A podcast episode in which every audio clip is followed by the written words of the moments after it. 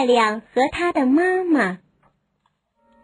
天上的星辰开了个舞会，星星、月亮、太阳都到场了。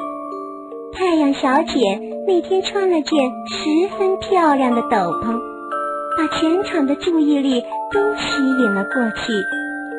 小月亮非常羡慕，回去吵着他妈妈说：“妈妈，快给我做一件斗篷，我要鹅黄色的。”上面还要镶满漂亮的珍珠和蕾丝。孩子，这太难办了。月亮妈妈一口回绝了他的要求。不行，我非得今天要。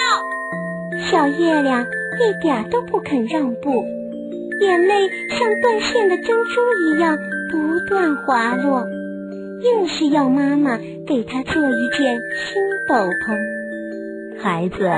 你得搞清楚，我们月亮是变来变去的。每逢初一，我们就变成新月；十五、十六就变成满月。有时候既不是新月，又不是满月。你说我怎样才能帮你做得合身呢？这故事是说，事物总是在不断的变化，不可能一劳永逸。